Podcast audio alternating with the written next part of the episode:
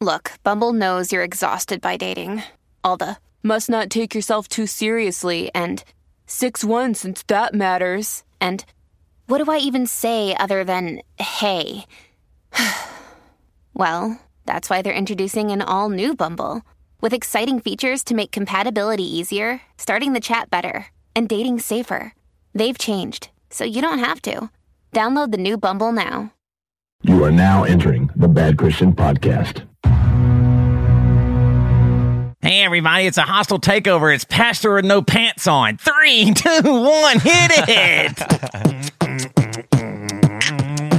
Yo, Joey Svendsen's in a hotel, half naked. All his parts are all over that place. No cleaning ladies right now during the Bad Christian Podcast. All right, everybody. Welcome back to the show. Man, stuff going on in the Christian world everywhere. We are and we are plugged into Everywhere, it. Joey's at a man. pastors conference and that's a huge huge event, very important. Is it annual for you guys or what? It is annual. Monthly? It's annual. it's it's funny. Every now and and again, I get someone that looks at me really weird and says, "Is your name Joey?" And I was like, "Yeah." Like the bad Christian Joey. yeah, Well, that's kind that of something. So you're is the funny thing being that you're well known as the host of the Bad Christian podcast, basically. And so when you go to pastors conferences, it's weird because the pastor world is one. I mean, that's what we're going to talk about a little bit today. But it's the Christian world. Everybody knows it's one of the most hotbeds for where celebrity is a commodity where it matters, where it works. You know what I mean? Like in the Christian world, we know that celebrity association is just it is huge and it's just a big deal and it's really funny and so that's kind of what brings me to what I wanted to talk about first was and I know everybody's seen this. I just think it'd be funny to be able to talk about out loud instead of have to just comment on Facebook. But did y'all see Coachella's going on right now? And then uh, is it John Crist? He's a comedian. Yeah, guy, the right? comedian, I think. Yeah. Yeah, he seems pretty funny, doing some good work out there. He put out the poster for Christ Cella Festival. and everybody's tweeting it and looking at it. So it's not something unique I found, but I did I did want to say how cool of work that is that he's doing. It's like a thousand th- people on this lineup that he made up here. Uh, I don't know how long he spent on it, but it's like a, a month's worth of uh, Babylon Bee titles in there. Right. And I mean, put all this really work funny. into this The- the funniest thing to me is once again, just like Babylon Bee, it's it's thinned out a little bit, but I saw so many people posting this thinking it was real. Like they just skimmed a couple things. They just saw, yeah, because the idea of Christchella, Christ so infiltrating perfect. Coachella, Yeah. it makes sense to Christians. so they immediately, all they do is read the title and go, oh, oh yeah, Hillsong, that's cool. And uh, you know, they just read the big ones a little bit, don't really pay attention, and then they go, oh shoot, this isn't yeah, it's real. funny when you sent it to me. I, I I just glanced at it and I thought it was real. And at the bottom, I saw O'Doul's Craft Brewery, and I was like, "That's kind of lame." like, I seriously thought that's kind of boring. So let me tell you, if, if people hadn't seen this, look it up. It's funny, but I'm going to tell you what it looks like and what's some of the funny things on it. But it's just a poster, and it looks just like Coachella, which is going on right now, and it's called Christchella, and it just has the lineup here, just like a festival lineup. Headliner on the first day, uh, Hillsong, and then the support acts are Hillsong United, Hillsong Worship, Hillsong Young and Free, Hillsong Teen Choir. That's the the, the main headliners. know. And then It even goes on to say ultrasounds from future children of current Hillsong members. like, like that's going to be people perform just the ultrasounds of people that will be in Hillsong. Then there's uh the, my favorite one on here is it's the what does the one say? It's it's just got so many funny ones. It's got the one of where's the one about oh D Trump featuring Little Frankie Graham Right.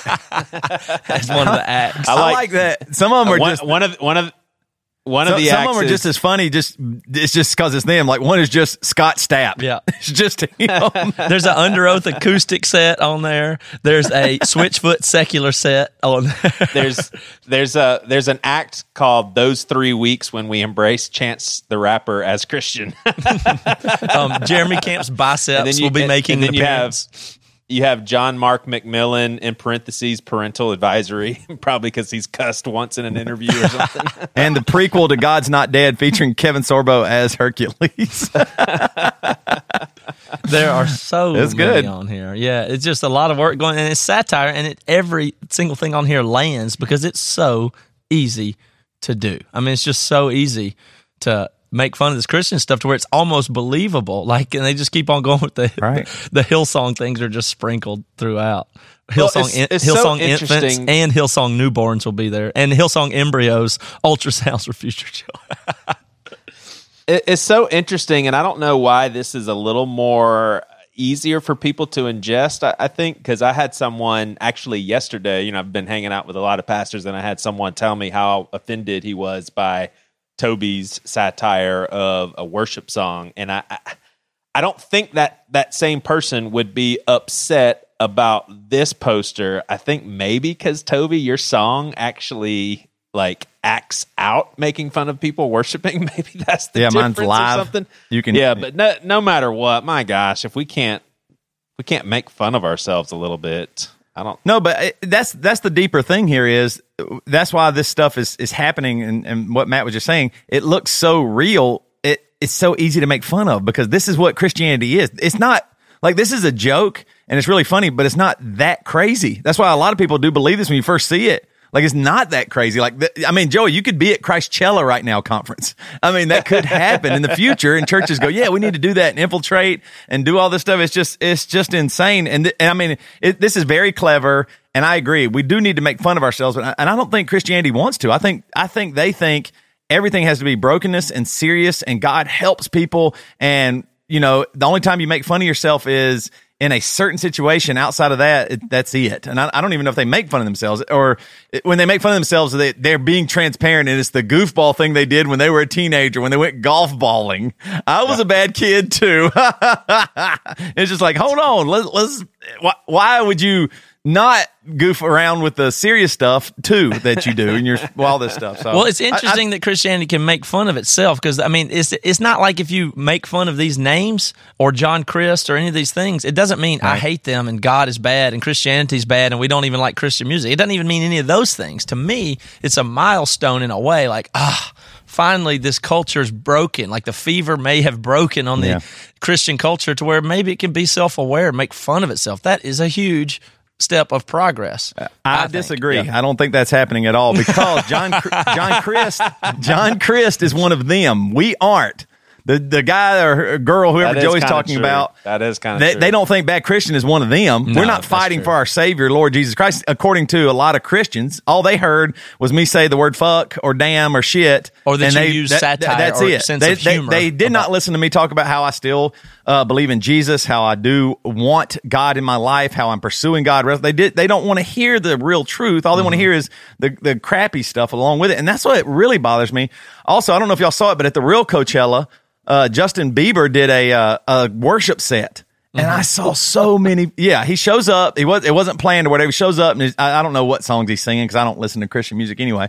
But they show up, and I saw so many people posting about Justin Bieber doing it, and the idea of maybe God is infiltrating the em- entertainment industry, and this is going to change everything, and that Justin Bieber is so awesome and all this stuff, and like completely giving the dude a pass on everything because he did a worship set that he knew would be filmed and everybody would see it. Yeah. Like I have, I still have no idea what Justin Bieber's real life is. I don't know what his faith is. I don't know anything. And people are immediately rushing to him to like lift him up as, oh man, this could be the guy, the guy that changes everything. Justin Bieber, who's done crazy stuff. And those same people are the people that run and crush a band like Underoath for saying a cuss word in their music or, Right. uh, Or you guys, admitting- for that actually matter, admitting they've been hurt by the church or not. Christians anymore. They're telling the truth. There is no non-truth of what Underoath has done. They've said this is our music, this is what we want to do, and this is who we are. They've been completely honest about it and getting smashed by honestly, just Christians. Yeah, and some of them Just are Christians. Christians. and some are not, or whatever. And we'll, we're going to have some of those guys on here, hopefully next week or week after, Oh, soon, yeah. whenever we get that worked out. And uh, we'll ask them about. We'll, we'll, we'll discuss all that. But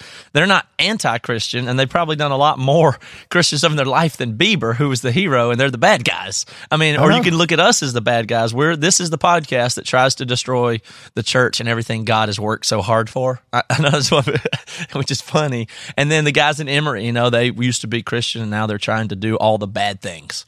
Like write Right. our last album about the Bible and stuff, you know that kind of stuff. They collected their stones and they're just throwing them at the people who God ordained and called. You got to, up. understand that the the guy making this poster here, John Crist, has done a ton of work that I find productive because it, it- you know, maybe you're right, maybe the culture at large is going to stay the way it is, but I am certain that we've seen a lot of the Christian culture move and loosen up in the last five years. Would you not at least agree with that?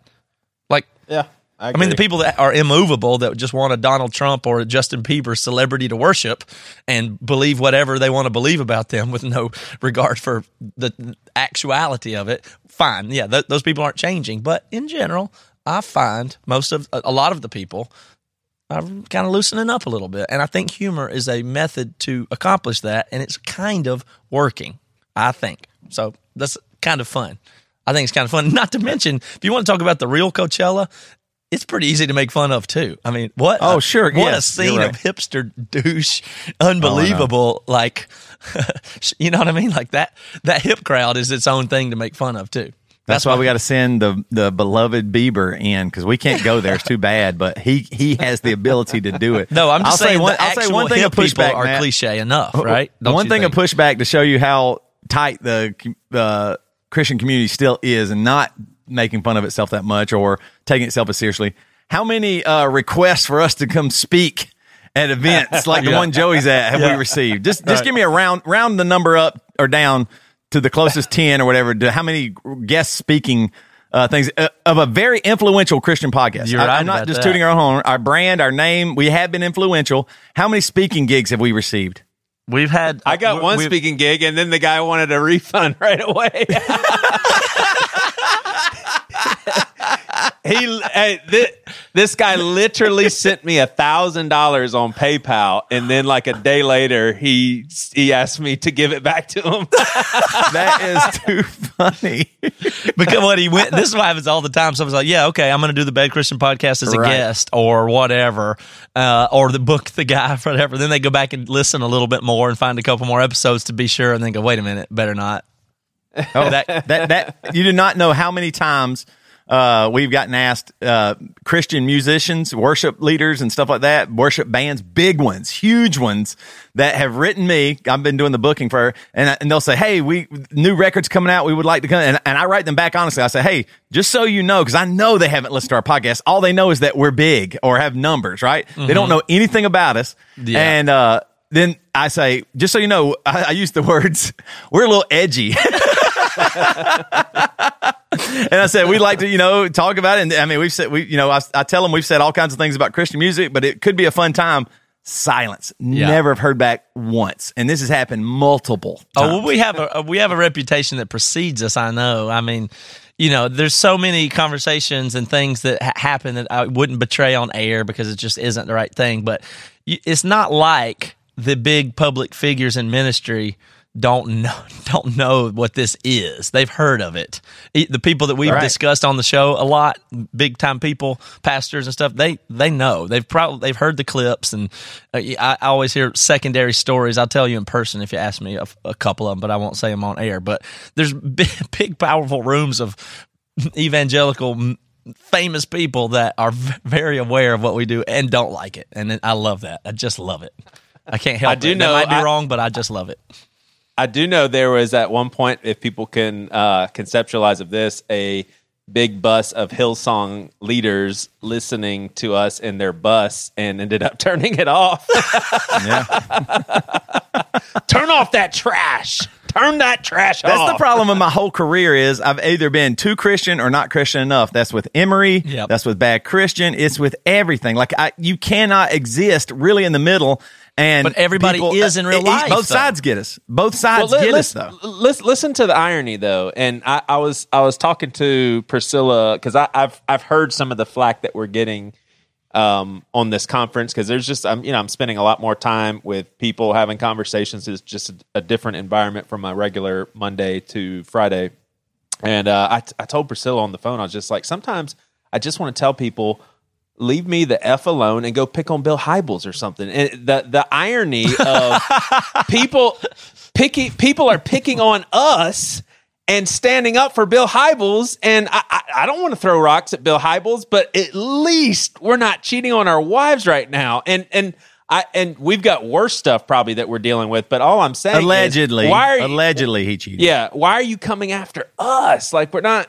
It's just I don't know. It's funny. It's Well, it's- ironic, and I do, and and I love the. I I just absolutely love the hero worship. I mean, just we talked about this before, but the Alabama quarterback that went out there and threw some touchdown passes in the national championship game says all praise to Jesus, and he is just validated himself as a Christian, a role model. Everyone should listen to him. Everyone should follow him. All the Christians are big fans, and it's like you know nothing about this guy other than the fact that he said, Well, the, that, Jesus. that that's what sucks so bad is that parallel between sport. I mean, that's what you're supposed to do with sports. You're supposed to say roll tide and go Tigers. You're not supposed to if, on nothing. Like I don't care. Maybe it was an interference call, but I'm still going to say that's bullshit because I'm a f- Tiger fan, right? Right. That's not what you should do with your faith and politics. However, Right. that's not the right approach for that one. That one you you got to try to get it right. You got to pay attention. You got to care. You got to tell the truth about stuff. Yeah, I can get away with making fun of Gamecocks when they're not really that bad. That's I can. That's what. That's how you should. That's what the sports are for. Play board games with your family and, and shit talk them, or or have a hero in some other realm. But in realms that the actual outcomes have real world effects on people and abuse and power and structures and your life and your taxes and your eternity. Try to get those things right. Don't just go with the um, people sitting around you and your team. That's not how that's supposed to Yeah. work. You're supposed to think about it. You're supposed to tell the truth Yeah. about it. You're supposed to analyze it carefully. I would think say. another. I think another. I think another very ironic concept is. Uh, first of all, I, I I personally, and I'm I guess I'm a little prejudiced. I don't think that we throw a lot of rocks at at specific names, and I I don't think it's uh, unconstructive. But I've heard some people say some really malicious, mean things to us about throwing stones at people in the church, not realizing that's exactly what they're doing when they are being super mean. And and, and the thing is, is I mean, we're we're not offended. Everybody's entitled to their opinion, but it, it's it's funny. People throw rocks at us for throwing rocks at people. Yeah, no, the whole thing is, is is pretty goofy. Okay, so I got a real quick second. I, I want to tell you guys about something real important, and then I got some other stuff I want to talk about. Now, the important thing, sponsor for today, and you guys know how important our sponsors are. This show is sponsored Very. by the rock band Emery, a very important sponsor. The rock band Emery. I, I I don't know what they sound like, but they pay us a bunch of money for this ad spot. They have a tour. It's going to be in the West Coast, and they're with a band that I do love called 68. And if you know who 68 is, they're a terrific band. It's a two piece band, and it's a lot of fun. Um, it's Josh Scoggin, who's from the Chariot and from Norma Jean before that. And I think it's going to make this tour really special. But it'll be on the West Coast. It starts in Seattle in June, right around the 1st of June. So go to emerymusic.com, get tickets for that to see Emery in 68. It's going to Portland, Sacramento, um, Orange County, well, Southern California there, Sacramento, I said, uh, San Diego, Phoenix area, and even El Paso, Texas. I think I didn't leave out any markets there, but those tickets are emerymusic.com. They're already rolling. Those tickets are going, and some of them will be sold out before you know it. So I would not uh, sleep on it. I would get right to it. It's going to be a fun, fun night. We do a VIP event where we do an acoustic set and talk and uh, do pictures and take some questions and stuff like that. And it's only fifteen dollars more than the general admission for that add-on. You get in early and all that. And we're going to do everything we can to make the shows real nice. We've got the rest of the. We got a couple more bands that are going to be on it that sound like they're going to be terrific. So I think it'll be a wonderful experience. So get your babysitters, make get your nights off, figure it out. and come see Emery in June on the West Coast, and then we'll announce some other dates for later in the year, and we'll get everywhere. But West Coast Matt, this that's time. one thing you never told your fans back in 2006 get your babysitters ready. Yeah, I know. I know. Get your babysitters ready. Work out your joints. Do some stretching before you come to the show. I would recommend. Get some extra I mean, sleep the night before. Get a little extra sleep. Hydrate. You want to hydrate on that. Um, and you know, if you're going to really bust out the old school mosh moves when 68 plays, I, I recommend some heavy stretching, maybe a week in advance. You start warming Right. up in front of the mirror with your uh, hardcore moves. You can put a bandana on and get in the pit and really do it. If you're in your mid 30s, you really have to take that carefully. You have to be one hundred percent. I was serious about it. thinking if we keep going, like, because I'll be, you know, ten years from now, I'll be fifty-two. I was thinking, is there a chance Emery will play, but it'll just be people they won't be able to mosh him, they'll just like be doing yoga, yoga poses instead of just like slow yoga poses that help them stay alive and calm them down. Like that's what is the future for us for sure. That's hilarious. So it's like uh, instead of the windmill sideways kick, whatever, it's just this Downward dog. downward dog thing you do during the during the acoustic part of the set. That's really meditative. that is hilarious. That could be very cool. So uh, Joey asked me again, said he had some, which is very very funny.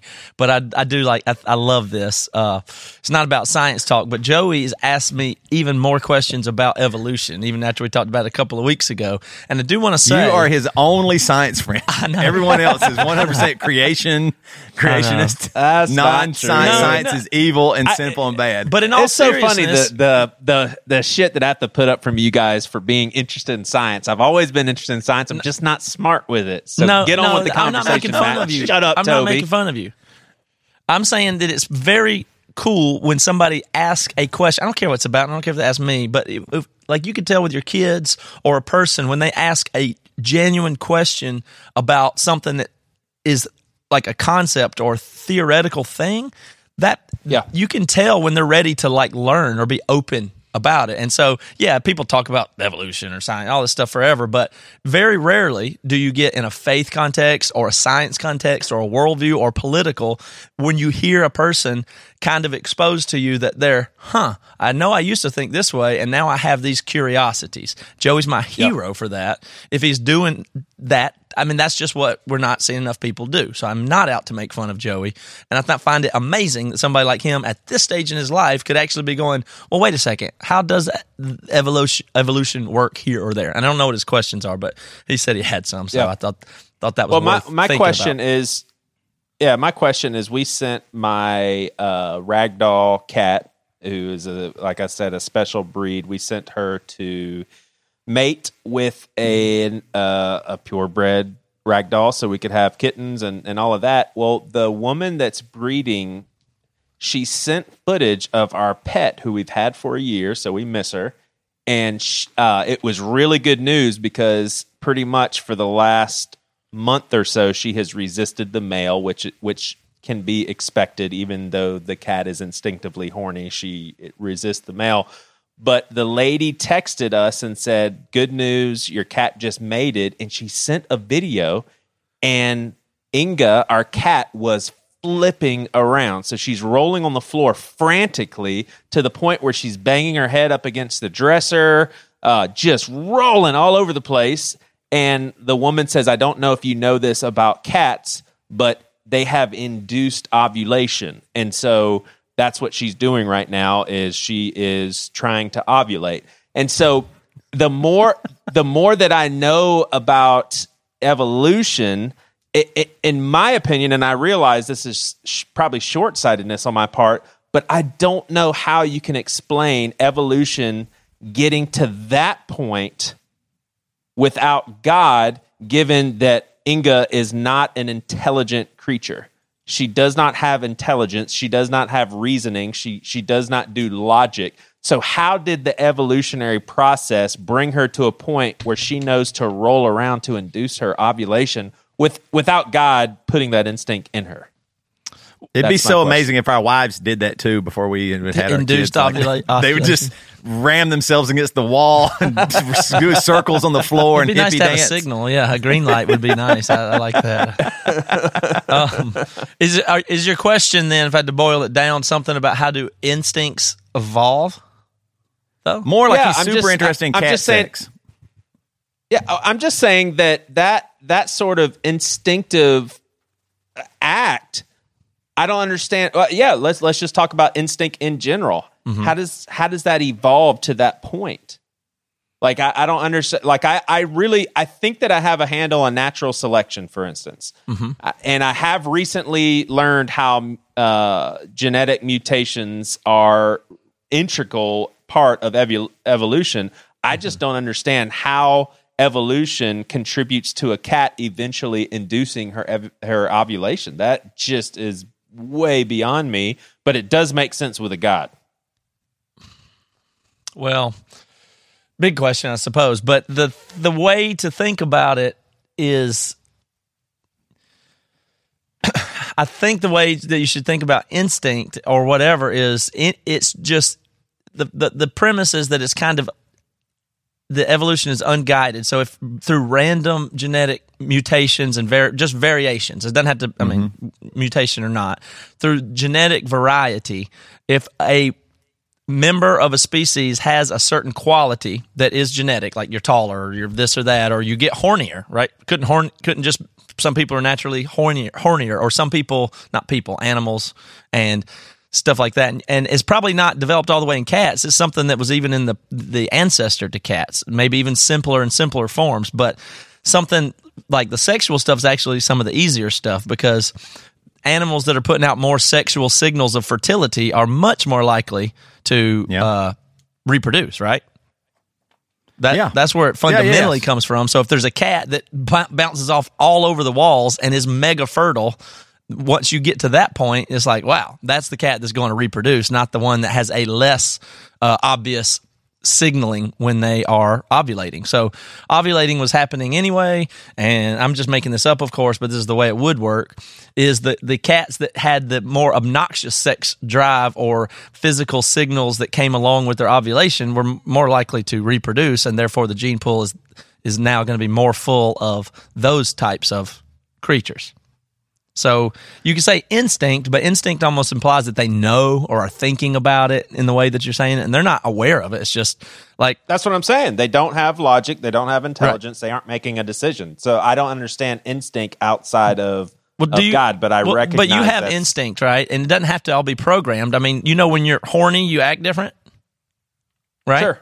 I mean, you just do. And the more the if the way that you act when you're and that's based on hormones. So the creatures that had these hormones that made them express sexual activity and behavior and signaling more effectively were the ones that were left to reproduce. Does that make sense? So So- it just so incrementally increases. Like, hey, that cat's a little wild. She looks like she's in the mood. You know, the other cat recognizes it, and then their offspring even more so. And then, you know, through what other variation and mutations, you you know, the cats that are way more sexually active or crazy in that regard are going to be the ones that exist and propagate their Yeah. genes and go. I drew forward. a picture of Joey's cat for anybody watching the video. it says it says Joey's cat and it's going, "Oh, oh, did your cat make any sexy noises, Joey, after it got laid?" Uh, I don't know. But I- what I'm Did you feel- saying is, did you feel is- dirty like when she was dancing and all that stuff? You knew she had sex, and like did it make you feel weird, like your you know pent up, like conservative background, like you just No, saw I- you're looking at a female rolling around on the ground that had just gotten laid. Yeah, I actually didn't feel dirty. Priscilla filmed feels it. like we have done. you filmed it and put it on Facebook. Priscilla actually feels like we have done our cat wrong. Like we put her in a situation to get raped. I'm like, they're cats. That's what they do all the time. That is very funny. But just think about any instinct that an animal or a human has. It's probably a thing that's generated through some chemistry in your brain and hormones, right? Like a combination of certain hormones and serotonin and testosterone and whatever the different things are that your body has the ability to produce. A certain combination of them is going to produce a certain behavior in you, right? yeah, or an Yeah. animal, and then whatever. If it's advantageous, then it'll propagate, and if it it leads to the opposite, if it's not advantageous, then that creature won't reproduce, and the gene pool Is your hand won't in have your it. pants right now? What is What? your What is your hand doing right now? Your I don't know. Your nethers are showing. It looks like your hand scratching your your part as we're talking about cat sex. it it blows me away that uh, Neil deGrasse Tyson and Joey's female cat getting laid caused him to think about evolution in ways he's never had in his life. he stumbled into the cosmos. It and opened the door to science thing. for him. Right. That's, just amazing. not true, but go ahead. Does that did any jokes. ramblings that I'm am making up there help at all or no? No, I I'll think that I think I that definitely on makes sense if if you think about the cat feeling something that makes her roll around. Well, yeah. I mean, you, you shoot the cat full of adrenaline, it'll go crazy, right?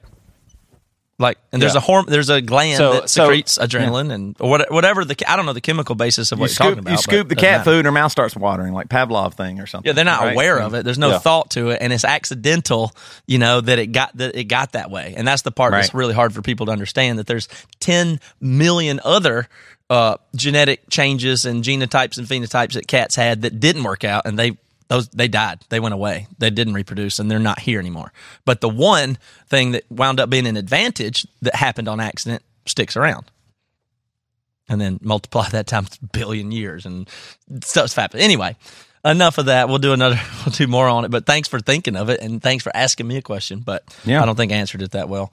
Um, okay, we got a good guest today, and so uh, I'm going to tell you a little bit about some. Well, actually, Adam from Tooth and Nail is going to tell you about some stuff they got going on there that is very good. And we'll be right back with Ray Harkins. Toy. Hey everybody, my name is Adam and I work over at Tooth and Nail. And one of my favorite things, seriously, in my life is just getting to ride around in cars with buddies and show each other new music, new songs, learn about new bands, and especially introduce people to new bands. And I kind of feel like that's, in a lot of ways, my job at Tooth and Nail is getting to tell a lot of people about bands that I think are great. So we're going to put a big Spotify playlist up that I hope that you'll go check out. We have a bunch of new, fairly new bands on Tooth and Nail with a lot of different genres that I think you will love. And I'm just going to give you a big list now, but go over and check them out. Off Road Minivan.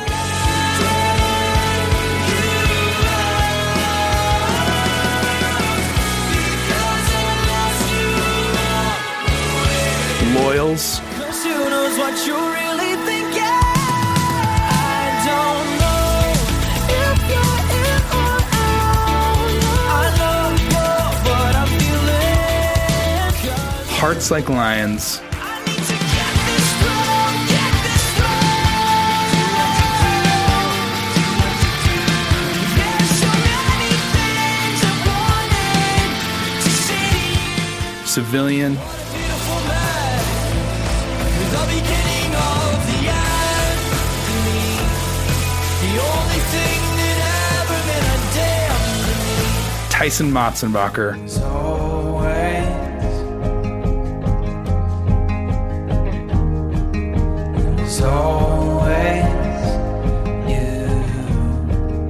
in the City.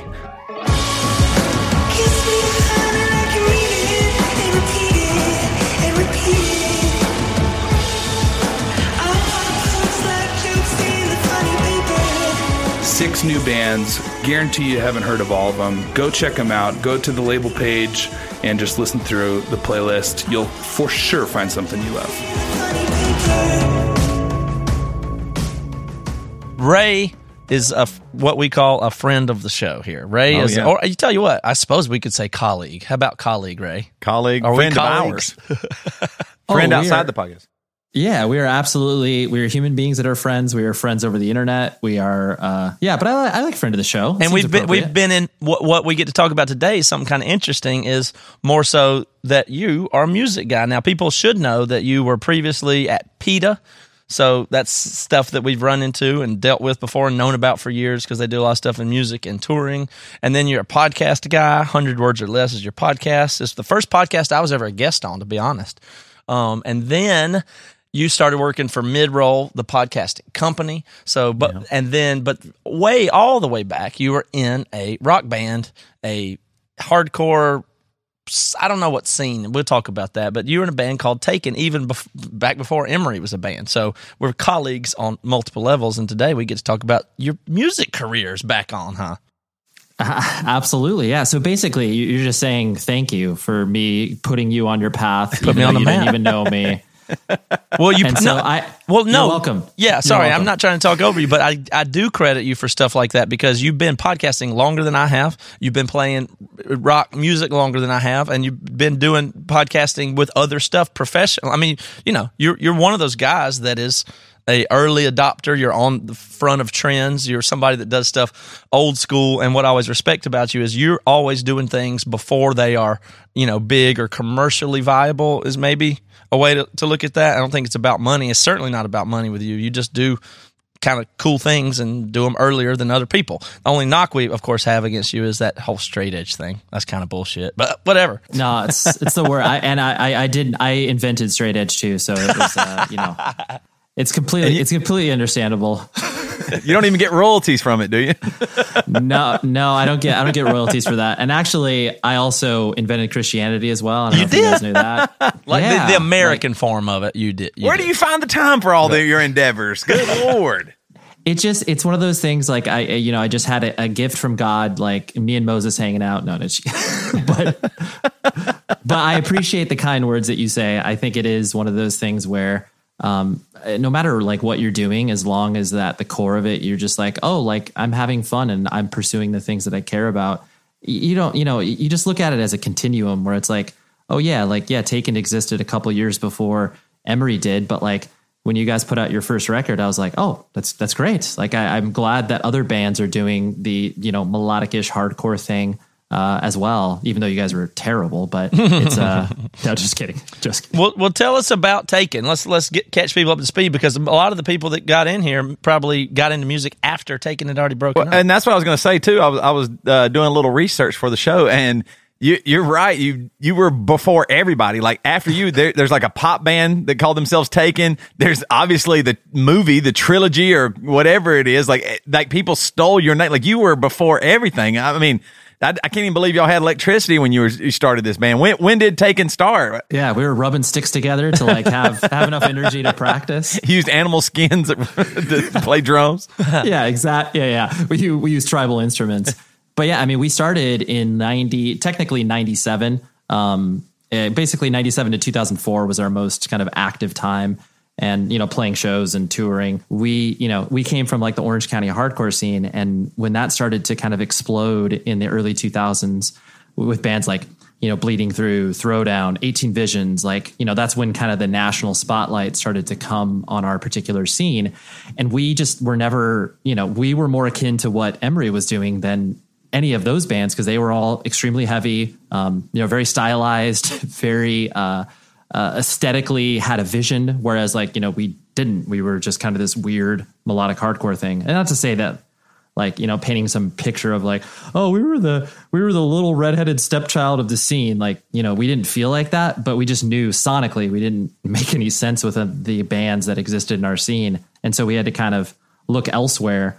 Um, there's bands like Alexisonfire and this day forward that we started to become friends with once we toured where it was like oh yeah you guys like have mm-hmm. similar styles Yeah. going on Yeah. and i do and I, I look at like where sort of melodic hardcore is now, and the only thing that I get, uh, I, I guess, jealous of is the fact of like, God damn it, I wish that these bands were around so we could have toured with them. Like we could have, we mm-hmm. could have had good shows, as opposed to like, I guess we'll go on tour with Darkest Hour, who's a great band, but like, you know, we're not metal, we're mm-hmm. not impressing the long hairs, so, Right. Yeah. The best tour we ever did, as far as like looking good though, to I mean, this is kind of counter your point, so apologize for that. But we did a tour with 18 Visions. It was one of our first tours, probably our third or fourth tour, and it was just so awesome. But that, but see, here's the thing about it is, it's because we were Emery's just a lucky band, is the way I really like to think about. it. I think we're a good band, all that, whatever. We're very lucky. We were do- doing this singy, screamy thing that we were convinced and told by everybody is not good. Don't do it. We don't like it. And we go, like, yeah, but we like it. We can get 30 fans. It'll be good. Then at some point around 2004 or five, right after Taken quit, the benefits started, you know, young young people and kids and, and girls in high school started liking screaming somehow. And so it hit right at the right time for us. And we were able to go out with 18 visions who should have just been able to dominate and make us look bad and misery signals. And it was just right at the time where we were bringing a bunch of new people to them that were just kids and and stuff on top of the hardcore scene and I just feel very fortunate about that because you were doing the screamy singy thing when you couldn't fit with the hardcore bands and there weren't any young new people that were big fans of that it wasn't a big scene so it was very fortunate for us and you you gave up it right just the wrong time there on Taken you Well- should have held out another year Well, yeah, I Is mean, my point. Yeah, li- life definitely gets in the way, and that's what what caused us to not play. It wasn't like some dramatic breakup. I think the thing, you know, honestly, why a band like 18 Visions would be interested in taking you guys on tour because you know at that time, obviously, Tooth and Nail and Solid State were introducing kids who were not allowed to listen to a certain style of music. And then you guys kind of mm-hmm. fit that role. And so it's like 18 Visions looks at it like, dude, if we're going to get like a hundred Christian kids that have never seen a band like 18 Visions or Misery Signals before, that's exciting. And so like, n- not saying that you guys didn't bring any value beyond those kids in the mm-hmm. room or whatever, but there definitely was something interesting around that time. Cause I remember Taken was, I mean, I myself am Christian. Our drummer was Christian. None of the other guys were Christian, but we played shows with like, you know, No Innocent Victim, Born Blind. Do you guys remember that band? Yeah. no totally, yeah, label label mates with you guys, but like just a Sa- just a San Diego hardcore band. But I remember we were always kind of in that stew of those bands, just because people were like, "Oh yeah, like Ray's Christian," but like you know, not none of the rest. Like there's not a, a direct connectivity. But we would play shows with those bands, and I know you guys have experienced this, where people would go to the merch table afterwards and like ask me to like look at the lyrics, and I was like, "Huh?" And they were like, "Oh yeah, like you know, are are you Christian?" I was like, "Well, yeah, I am," but like you know, we're not a Christian band or whatever. But like it was that time where people were really like, Right. and people would straight up be like, "Oh yeah, I'm not going to buy your CD because you're not self-identified Christian band." And I was like, "What? Like that's a thing that you care? really? Oh, okay. Well, talk to you later, I guess." That that's probably one of the most frustrating things that ever happened uh, during all the years we tour is those folks that would come up. It's usually a, a very young, you know, I would say 17, 18 year old white kid who is on fire for Jesus and thinks that you have to be too, or else you are a distraction from his goals of, you know, bringing glory to God or something like that.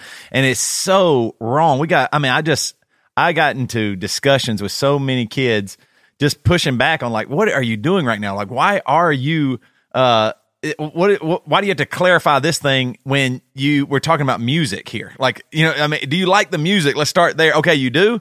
Okay. Well then where where do we go from here? Are you saying you you like the music but it's it's dangerous or bad or whatever? If you're really thinking these things why are you even here? Why are you taking the chance of being Well, how about show? this? it's always so Let me make a parallel that's a very negative one to draw the point of how that feels. For those people, the music is secondary.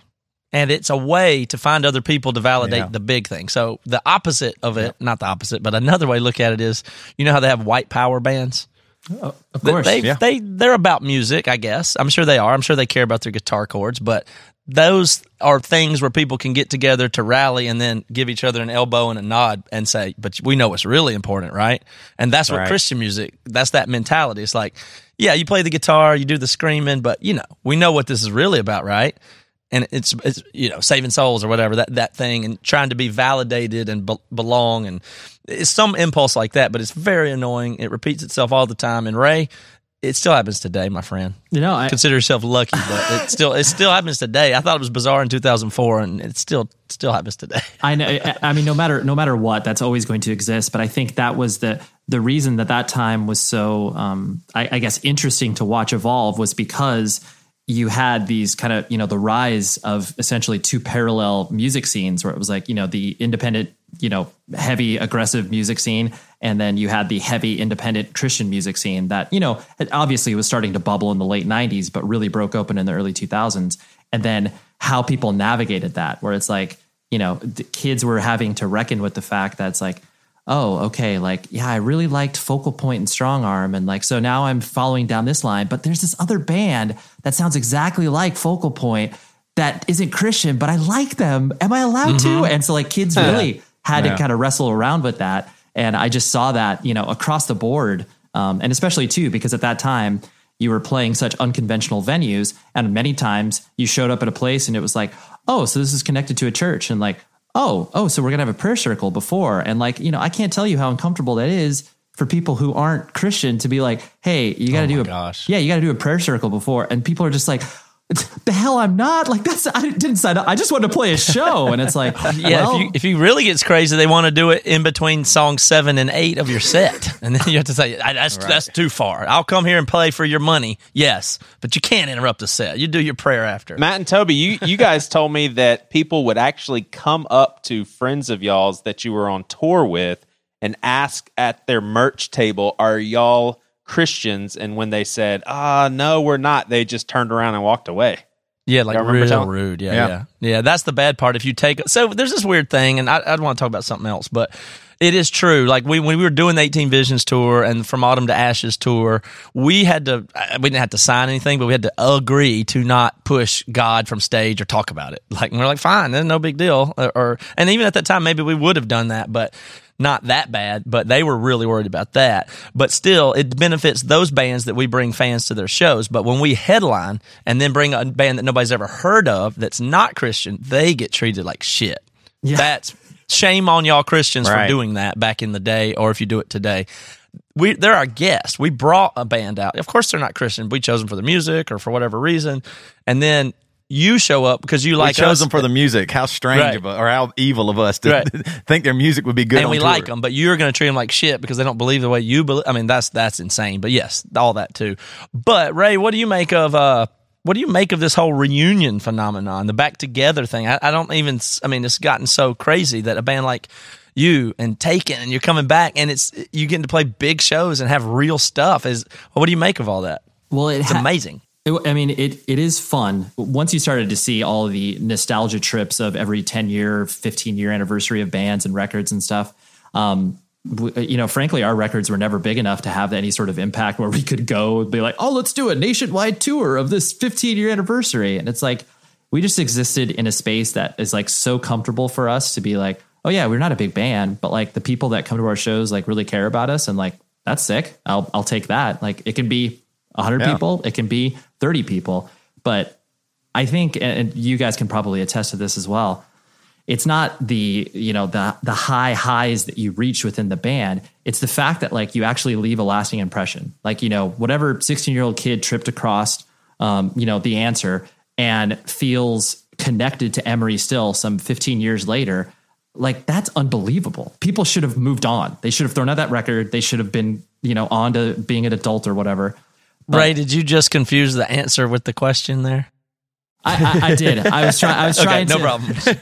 I, I, I do that. I do that. I once or don't know the name week, of so don't worry album. about it, No right? big deal. I Just it's clear okay. that up. But I actually, uh, the, the Weak's End was where was was my record for you guys. So um, I don't even know why I would try to talk about a record that I just didn't like. So uh, yeah, the answer to the question irrelevant. But yeah, the fact that it, it, it Yeah. had that sort of impact because I think so many in so many bands we've all seen fall into that category of just like, oh, dude, so what do you think about Band A? Uh, oh, like they're all right, and it's like they're all right. Like you're not. That's not even inspiring a reaction, good or negative. And so like I always put Taken in that camp of like people either got us and they were like, "Yo, Taken, great," or like, "Yo, Taken, terrible, awful band. Can't I cannot stand them." And it's like, hey, that's a better place to be in than just like completely, you know, vanilla and forgettable. Well, so the, you got a, a whole new album now. What's the details on that? I want to talk about what it's about, and that that part I know a little bit about. It's quite interesting. I wanted to share. I want you to share, but tell us the details on the album and stuff first. Yeah, And absolutely. Yeah, it's an it's an EP that comes out on uh, April 27th on Other People Records, which is uh, a, a friend's label. Uh, the singer of the band Stick to Your Guns and the guitarist of a band called Stray from the Path, who are both you know really really talented hardcore bands. Uh, they put out records and they put out records that don't sound anything like the bands that they play in. It's like all sort of folk acousticy indie rock stuff and then there's taken which is cool um, but yeah so we're putting that out because it's a five song ep and uh, yeah that's basically i again going back to the idea that i didn't want to really play any shows or do anything that uh, you know, and we didn't have any new music. We didn't have a reason to exist, eh, rather than just playing. You know, hey, here's a 15 year, year old song that I wrote in my bedroom when I was 17, and I barely could write. Like, I don't, I don't feel comfortable with that. It's like, how about something that's a little more relevant to what's happening in all of our lives currently? You know, so that's what's happening. So I feel EP. like a, a douchebag podcaster asking you, well, tell us what it's about. I know what it's about, everybody. But Ray, That's called- what's the new album about? It sounds like a canned question, but I find it interesting. Yeah, no, I, I'm. uh, This interview is pretty much over because that was a terrible question. No, I'm just kidding. you te- you teed it up appropriately. Uh, yeah, the whole EP was basically, it, not basically, it is about my uh, my wife was diagnosed with cancer in November of 2016. And so the whole EP is about my emotions around that and kind of the the steps that I took. So each song is basically uh, a kind of a snapshot of what I was feeling, you know, at the very beginning, what I was feeling as I was watching, you know, poison be injected into her veins. And I, I, I'm I'm saying this very dramatically, but it's like you know, I really want to try to paint a picture of what it is that people go through when they are watching someone they love, you know, battle cancer and go through all these horrible things. And so each song is kind of a snapshot of the, those particular emotions and, you know, the positives and negatives and all that kind of is mixed up within that. Um, and so it was weird because basically I had, I had an entire set of lyrics for this EP and then once uh, you know my world changed and that cancer diagnosis came through, I basically threw those lyrics out because I was like, dude, this is irre- like what am I singing about? This is, doesn't even mean anything to me anymore. So I threw that away, and then basically I I was starting to track the record in like about January or February of 2017. And so I had about two months or so to kind of wrap my head around how I wanted to tackle this. And so, and I, I, I hate to use the words like, you know, because everybody hears the word concept record and like wants to jump off a, you know, 30 foot building because that's aw- awful. No one likes that idea. But I was like, I can't not center this around that and make this kind of the linchpin of conversation. Um, but it is trying to bridge this gap between what people experience. Like ultimately anyone that's experienced loss can kind of interact with this ep either musically or lyrically and be kind of like oh yeah like i, I know what either he's talking about or i know that sort of feeling and that moment. Um, and that's what i really kind of tried to approach lyrically but i'd never been in a position where i was like all right cool i'm done. Whoa whoa, whoa, oh crap i guess not. I'm just gonna go and throw all those things out and kind of figure it out so but uh yeah so that was what the whole that's what the whole ep is about Yeah, I've been real sorry to hear about all that. I've been watching Yeah. and following you on Instagram. Me and too. Everything. No, I, I appreciate that. I, uh, And, I mean, t- before you launch into something else real quick, I just, the, the No, thing, I'm gonna stay in here. We're gonna talk about this. I, but I, the thing, like you guys saying that, I really appreciate. But the thing that really, really got me choked up throughout this whole process um, wasn't so much like, I mean, of course, watching, you know, my wife go through cancer treatment and the fact that it's like, oh, yeah, like I have a, you know, at the time he was a five year old son. Now he's six. And, you know, it's like, wow, he, you know, I got to tell him that his mom may die. I, I didn't Dog it. Yeah, I didn't use those terms because, like, you know, Yeah. that's that'd be incredibly insensitive of me.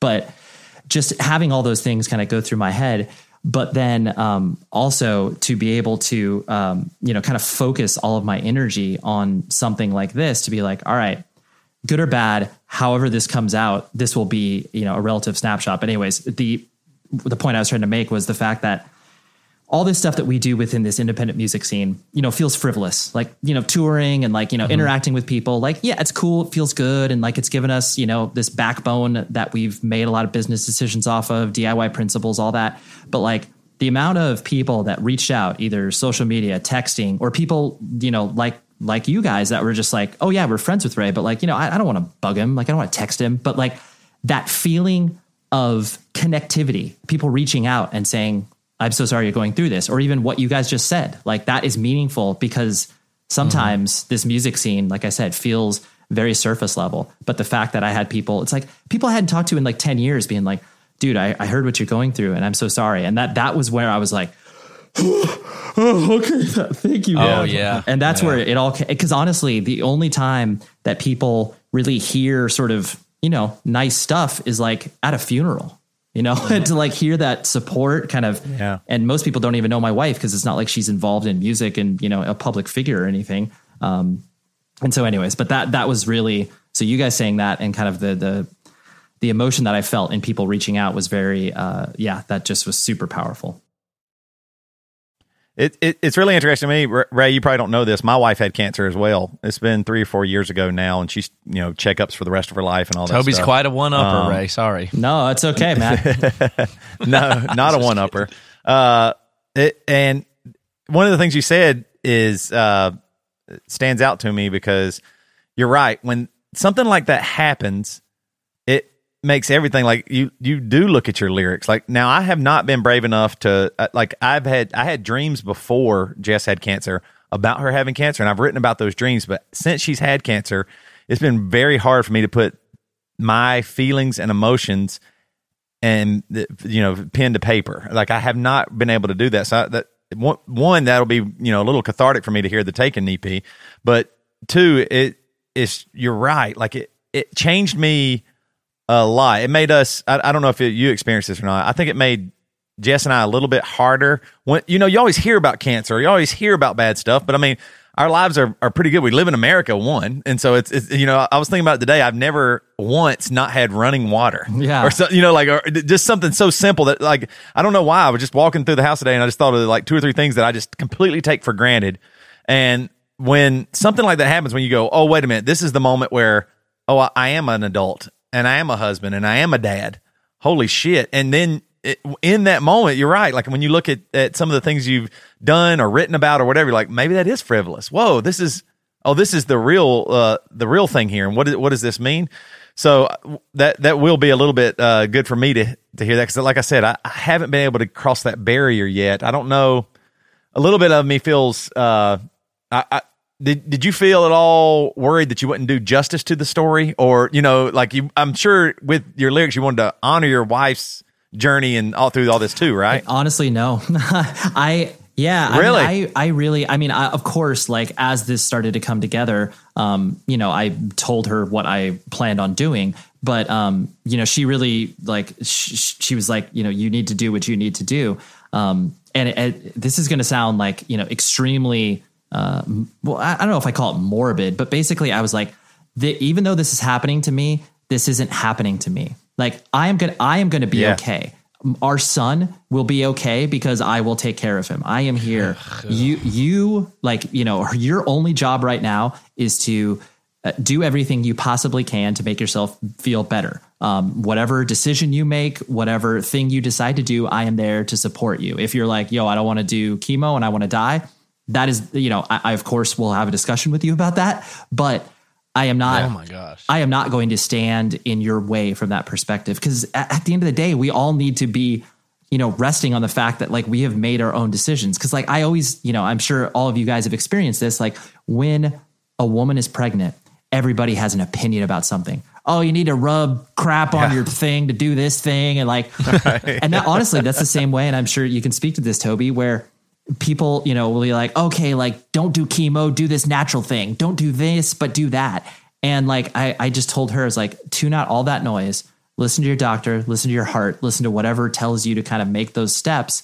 Um, and that's the decision you need to make. You know, that's that's the most important guide you need to have throughout all of this. And so as I was kind of, you know, encouraging her to do that, I I felt, you know, uh, yes, I needed to honor. You know, I, I wasn't going to, you know, bury her within my lyrics where it's like, oh, okay, like you know, she's dead. I need to, you know, think about what my life's going to be like after that because that is a literal thought that I had, but. I needed, yeah, I because it, you you know that's the, the human uh, mind goes to the most extreme circumstances, whatever they're put in, because I'm like I need to be ready Yeah. for that, you know. And not everybody has that personality, but that's definitely what I did. Where it's just like, okay, well, how will my life look without her in there?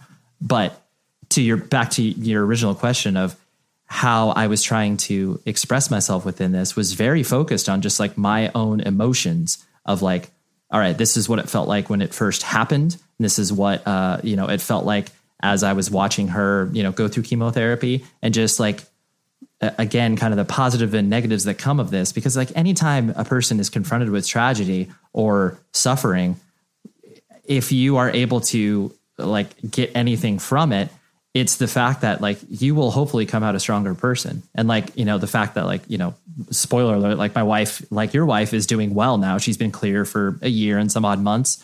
And like we look at like as weird as it sounds we look at cancer as being like one of the best things that happened to us. Of course we wouldn't wish it on anybody you know? But mm-hmm. Yeah. the fact that we went through that and the fact that we feel like we're stronger as a couple is like and then as a family and then the fact that like this brought her closer like she never had a spiritual relationship with god and the fact that like this sort of come to jesus moment came to her and she was like oh yeah like actually i like church and like now she has found a group of people like all these positive things have come from the fact that like hey you may die and she's like okay well how about how about I live my life like this now? And it's like, oh my god, I could have oh never. gosh. I know I could have never pushed her towards like going to church or anything like that because of course people will arrive there at their own conclusions. But um, yeah, so it's it was a very very big stew of emotions that I was trying to distill down. But at the end of the day, I was just like, this is my expression of it, um, and not really, you know, I didn't like I didn't run the lyrics by her. Like she, I think she's read three of the lyrics of the so- of the five songs. Like she she's just kind of like do your thing. It's like okay, I will. I uh did what did the band say when you were like, "Hey, this whole record's going to be about my wife dying." no, hey, we're back together. Let's talk about death. no, it was honestly I was really nervous about it because it was like we had um you know I mean uh, fortunately taken existed in the world of like you know I wasn't singing about like you know straight edge and veganism and all of a sudden I was like hey I want to talk about emotions they were like what the hell are you talking about like I was I was in a position where it, it felt comfortable to talk about you know emotions and the human experience. So you know when I kind of laid it out to the guys, I was like, you know, listen, like this is what I'm going through. I would feel really weird. Like I mean, at the end of the day, the guys in the band are are my friends and some of my closest friends. So if they were like. Oh, hey, dum dum, why are you going to sing about your wife having cancer? Oh, oh, woe is me. Like, Yeah. no one's going to react like that. But I, but Right. to your point, I was nervous about kind of the way that it was going to be, um, you know, not only uh, portrayed whatever to you know people in the general public of like, oh yeah, this guy's like you know mining his own experiences for you know art or whatever, and like trying to you know make it sensationalistic. And I was like, that's you know that's really not the case of what I personally was trying to go for. It was just the literal expression of what I was going through. But I was nervous to talk talk to it about the band, and then also figure out what I was going to do with this whole set of lyrics, um, and work with like the producer that we worked with, and trying to like bring this to life. But um, yeah, it was. It, I can understand why you are in the position of like I don't know how to actually like express this because now you know it's you know even though it's a part of your life, it's a little more in the rear view. Whereas when I was writing the lyrics, like I was in the middle of it, you know. So like maybe it was Oh, a wow. timing aspect for you where it's like if you if you were in that position, you might have felt more um I don't know, reckless. Like you, you felt more like whatever, dude. Like I got to put this down, you know. Yeah. Mine was uh just I mean, when when I was going through it, I could not accept it. And like you said, I wasn't going through it. That, that like the way you said that was exactly I hadn't heard somebody put it that way, but you're exactly right. Like I was going through it and my wife, but I was going to be okay and my our kids were going to be okay. And uh but like Jess was scared and nervous and there's this thing inside her body that you know could could potentially kill her if not addressed or whatever it might be. And I was like well, this is so crazy. And I just kept saying oh well it's going to be fine. It's going to be and I kept telling myself that and I, and I couldn't be I I did not allow myself for a while to be vulnerable until Jess had to finally tell me like listen I have cancer. You have to r- understand no matter what you're saying you're not you know are, uh, we need to be here and be present in it and that was a changing point for me were you being like I- denying always- of it, Toby? Like like oh Yeah, yeah yeah, no I- you're just trying to diminish the cancer to make everybody feel better. Well, Jess had uh, stage zero breast cancer. So my mind, zero means nothing. Well, okay, we're going to be okay. You know what I mean? This is gonna, in, in Mm-hmm. my mind, I was like, oh, great news. It's so awesome.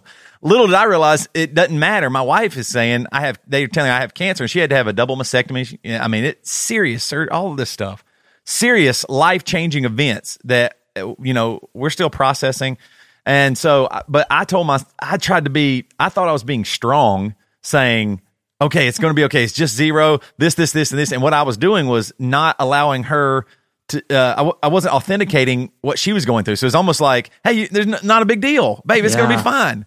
You know what I mean? In, instead of going, this is serious and this is real, and I have to acknowledge it, and I have to have those thoughts. The, the craziest thing in the world is, um, we, we were blessed to have that diagnosis. It could have been way worse, but you're right. There's almost no way when I and I always thought you would think about death when you're 80 Yeah, or so. You know, okay, well, it's pretty bad. You know, when you're you know in your 30s and you're like, oh, I had to.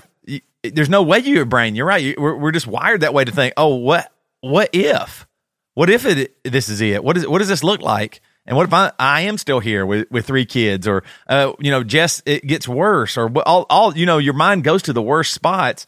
And I was trying to avoid that because I thought it would mean I was the rock and I was strong and I, and you know all that stuff. And instead, uh, you know, I, I in the moment, that's why maybe I I never did end up totally being vulnerable in that moment, writing lyrics about it, or writing about my experience, just because I was so scared that if I if I allowed it in, then I would feel weak and not strong, and I couldn't be there for her, which wasn't true. It almost pushed her away in a way. Uh, not that I wasn't there for her, but pushed her like it made her think he doesn't care Sure. as much. You know, and I didn't I didn't realize well, that. Well, I think So it's it- one of those things like though, uh, and I don't know whether like I mean I, I guess I can thank God for um, the I guess the kind of clarity that I went into this with because I really did feel like I was kind of like hovering above this whole scenario, but like I literally just viewed myself as a tool. Whatever you need, if you need me to be the strong person, I can be. If you need me be to be the person that's like you know cleaning up your vomit, like I'm here. Whatever you need from me, I am here. You know, and I, I think that like because of that sort of like disconnection that I had where I'm like, I, you know, i I'm living, but I'm feeling like I'm observing this whole situation. Um, you know, Yeah. I, I guess it probably made it easier for me to exist in that where it's like, yeah, I mean, like, you know, I was like working through all this and like, there was nothing like I, I did everything within my power to make everything feel as like quote unquote normal as possible. Like mostly for, and I'm sure that you're the same way with your kids where you're just like, yo, I gotta like, you know, life life goes on for them. Like they don't know the fullest extent of what is happening. But um, Right. yeah, but it, I mean, no matter which way you slice it, how you kind of uh, approach it, whether you are being that supportive rock and like uh, I'm not letting anything affect me. Um, it- you know, it, it's just a matter of of circumstances, and you never know how a person, especially on the flip side, you never know how a person's going to react when they get the news that like, hey, you may die, and it's like not many people uh, have that experience, and you don't know how someone's going to react. Like I joked around with her all the time. I was like, hey, if this like this happen was happening to me, like I would have already pieced out. I would have been like, yo, I'm dead. Like I, I can't, I, I can't do this. Like you've, you're, you're, you're far stronger than I am. I mean, women are, are far stronger than men in general, but, uh, yeah. So it's like having, watching someone confront that. And I'm sure you're the same way with your wife where it was just like, God, dude, I thought I knew you, but like, holy crap. Like I know you on such a different level now that I, it's, it's, it's almost hard to comprehend, you know? Yeah, it's crazy the lingering idea of death uh, or uh, you know bad news, whatever it might be, whatever somebody's going through. It you still have to try and keep going. You still got to be a, a father or whatever. You still got, and it's there. And like that, that was weird. Like the tainted conversations that Jess and I have had since then, or you know the the thing that's in the back, the looming thing that's back there is there. Even in the joyous moments or whatever, it's like uh, you, your mind can go a little bit like something super funny as your kid does, and you go, "What if I don't get to see that next year?" Or something like that, like you know, like, and it's just always there, and it, and it really is. It, it just nothing prepares you for it. It really doesn't. And and I mean, like I said, we're blessed. Jess is healthy. Uh, it did change our lives, but but but it could have been way worse, and uh, and it, it was really bad. I don't want to diminish that, but it could have been way worse. You know, it could have been led to death or something like that, same as you. But it's just it's weird how you change. But anyway, so that that all that to get to, y'all got this EP coming out. Are y'all gonna try to do any touring? You're gonna try to uh, take do Oh yeah, anything with it? Dude, well, I mean, the the whole reason that we put this together, besides you know the the uh, you know, fact of creating music and creating a piece of art together, we got to go back to Japan, man. Got to play those fun shows in Japan. Nice. Nice. So, but yeah, we're in the immediate term. We're playing. We're doing a Chain Reaction headliner in May on May twelfth. Um, just because like we haven't played Chain Reaction in um, uh, quite some time, and that's kind of our home venue in the same way that you know that's where we played most of our headlining shows. So we're doing that, and then basically we're just going to kind of do spot dates here and there. We try to go to the Midwest at some point. Basically, not too dissimilar to what you guys do, where you're just like, all right, we're going to go out for a week, maybe Yeah. go out for a week and a half if it makes sense. Um, but ultimately, the crown jewel at the end of all of it is like, yo, we're gonna go to Japan again, and those shows are gonna be so much fun. That sounds great. We've never been to Japan. It's the one place out of the country that I want to go that I ain't been, and I, I don't think we got any fans. So drop, That's the- I- hand out some of our demos when you go. I would I would disagree wholeheartedly because for some reason, like the melodic hardcore, like it just it's just they just lap it up with the spoon. Like they just Well, love. we that missed the stuff. boat. I know you guys did. I mean, whatever. Put in a word for us while you're over there. You know, we'll we'll get out of here, but th- this whole thing with the cancer stuff, I just got so many thoughts we don't have time for right now, but it's got a lot in me. Hearing y'all talk about that, and I appreciate both of it. it it's so interesting thinking of it from the lyrical point of view. I wonder with band, you know, like I don't think anybody doing this type of music that we called emo or whatever it was, where it was these super in touch emotional lyrics that people were being very brutally honest about that was so attractive to us when we were in our early 20s and that's how that's a big linchpin of the scene. And now you have people in their 30s and 40s who are these people these good lyricists the you know these great lyricists of this genre that we're in. And now if these bands stick around or reunite in the 40s and 50s like are they going to have these powerful insights to like di- like it's a di- it's a whole different thing about being brutally honest now. This stuff Yeah. sounds fucking scary and deep to me like are, are, are is the is the brilliant lyricist are the going to address these things? Are we going to get that in this genre of music? Like that that's what makes me think of. That's like if so i think we need it. I, I mean no, it's a re- it's a really know? valid point because I think like the it helped us in our 20s didn't it? So Yeah, no, because I think I, it, it is one of those things where like the the when I've played the you know trusted people who you know are friends and whatever the Taken stuff, they were like, oh, like you sound like an adult now, and I'm like, that's right. Like my scream is a little bit better because I know how to do it now, and like you you know you're just more comfortable in your own skin as you get older, and I I do I completely agree with you where it's like you know it, it is uh, interesting when you have bands that are you know releasing new music and you know have existed for a long period of time that you know they you feel like sometimes they're you know going back to the same well that they've gone to over and over. Right. And, and we don't need that. No. Like yeah we had that time in the plate especially Yeah. like i mean this is an easy target but it's like you know you look at you know blink and it's like I, I mean i love their fart and dick songs. Like they're great and i love that band but it's like you know when you when you are you know ostensibly a you know late 40s individual and you're just like you know just just swearing in your songs and like there's just nothing of value. And granted blink is a bad example because that's what they've always done. But yeah you want you want to feel like you're you're growing as not only a Right. lyricist but yeah it just it gets to a spot where it's like oh but we got to release a record that will please the mm-hmm. fans of what we were doing forever ago. And it's like oh man you don't need to Yeah, I mean, are we going to get like a, a Dave Bazan or I don't know Adam Lazzara writing about their own fear of death as they approach late stages of life? Oh my, that could be incredibly powerful if they do it with the same.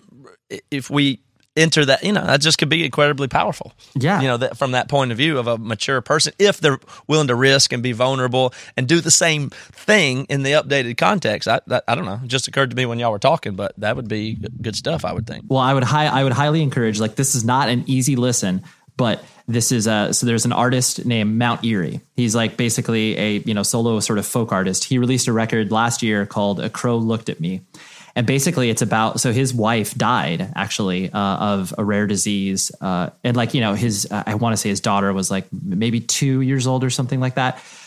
It's a record that you listen to once, but you will be irrevocably changed after that because Yeah, the way that want to. yeah no i know i like i said you, you really have to be in the right state of mind in order to want to do this to yourself but like just the the actual expression of what he is putting down i mean it's a you know heartbreakingly beautiful record but like that's the sort of stuff where you listen to and like you know i listened to the record and i was just like like it makes you feel less alone you know when you're going through something like mm-hmm. that but it is you really do want people of a larger stature that are capturing a lot of people being like yo, like, can you dive into some real stuff here, man? Like, can we t- can we talk about like you know, Right. how you how you feel playing in front of kids who are thirty years younger than you? Like, how does that feel? Like, you know, it's weird. Yeah. Yeah. Well, Ray, right. do you what do you want people to do? Save you on Spotify early, or go to a certain website? What's the best thing? Yeah, you can buy it directly from the uh, the record label website, otherpeoplerecords.com. Um, but yeah, you, we're going to be on Spotify, Apple Music, all of the you know traditional retailers. So you will be able to find our stuff wherever. What about today? What action can they take right now? And for, first of all, can I play a song? Of course, you can play a song. Yeah, Yeah. So give me a song. I will put it in in post, and we'll play a song We'll fade it in right now as I'm talking, and we'll let it ride out of the interview. But what action can people take right now while they're listening to this song? Uh, they, yes, they can listen to the song. It's called "Regret." Uh, you can find that on any any uh, digital music platform. Um, but uh, yeah, and we, our, our record. If you are a fan of vinyl, we have vinyl as well. So we only have uh, pre-orders of uh, t-shirts and vinyl. Um, but yeah, so other people records is the best place for it, and also, like you said, save it on Spotify.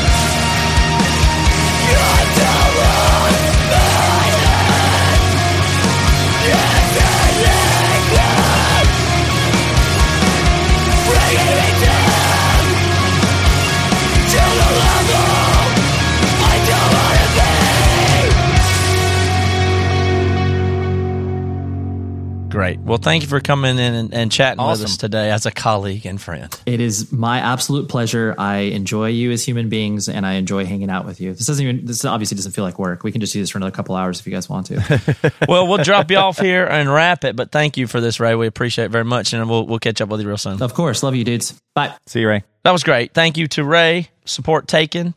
uh, all that stuff. And I wanted to say, if anybody's been thinking about joining the BC Club, uh, that's something we talk about all the time. I just want to say uh, that if you've been meaning to do it, it's real, real hard to do because I'm in the same boat.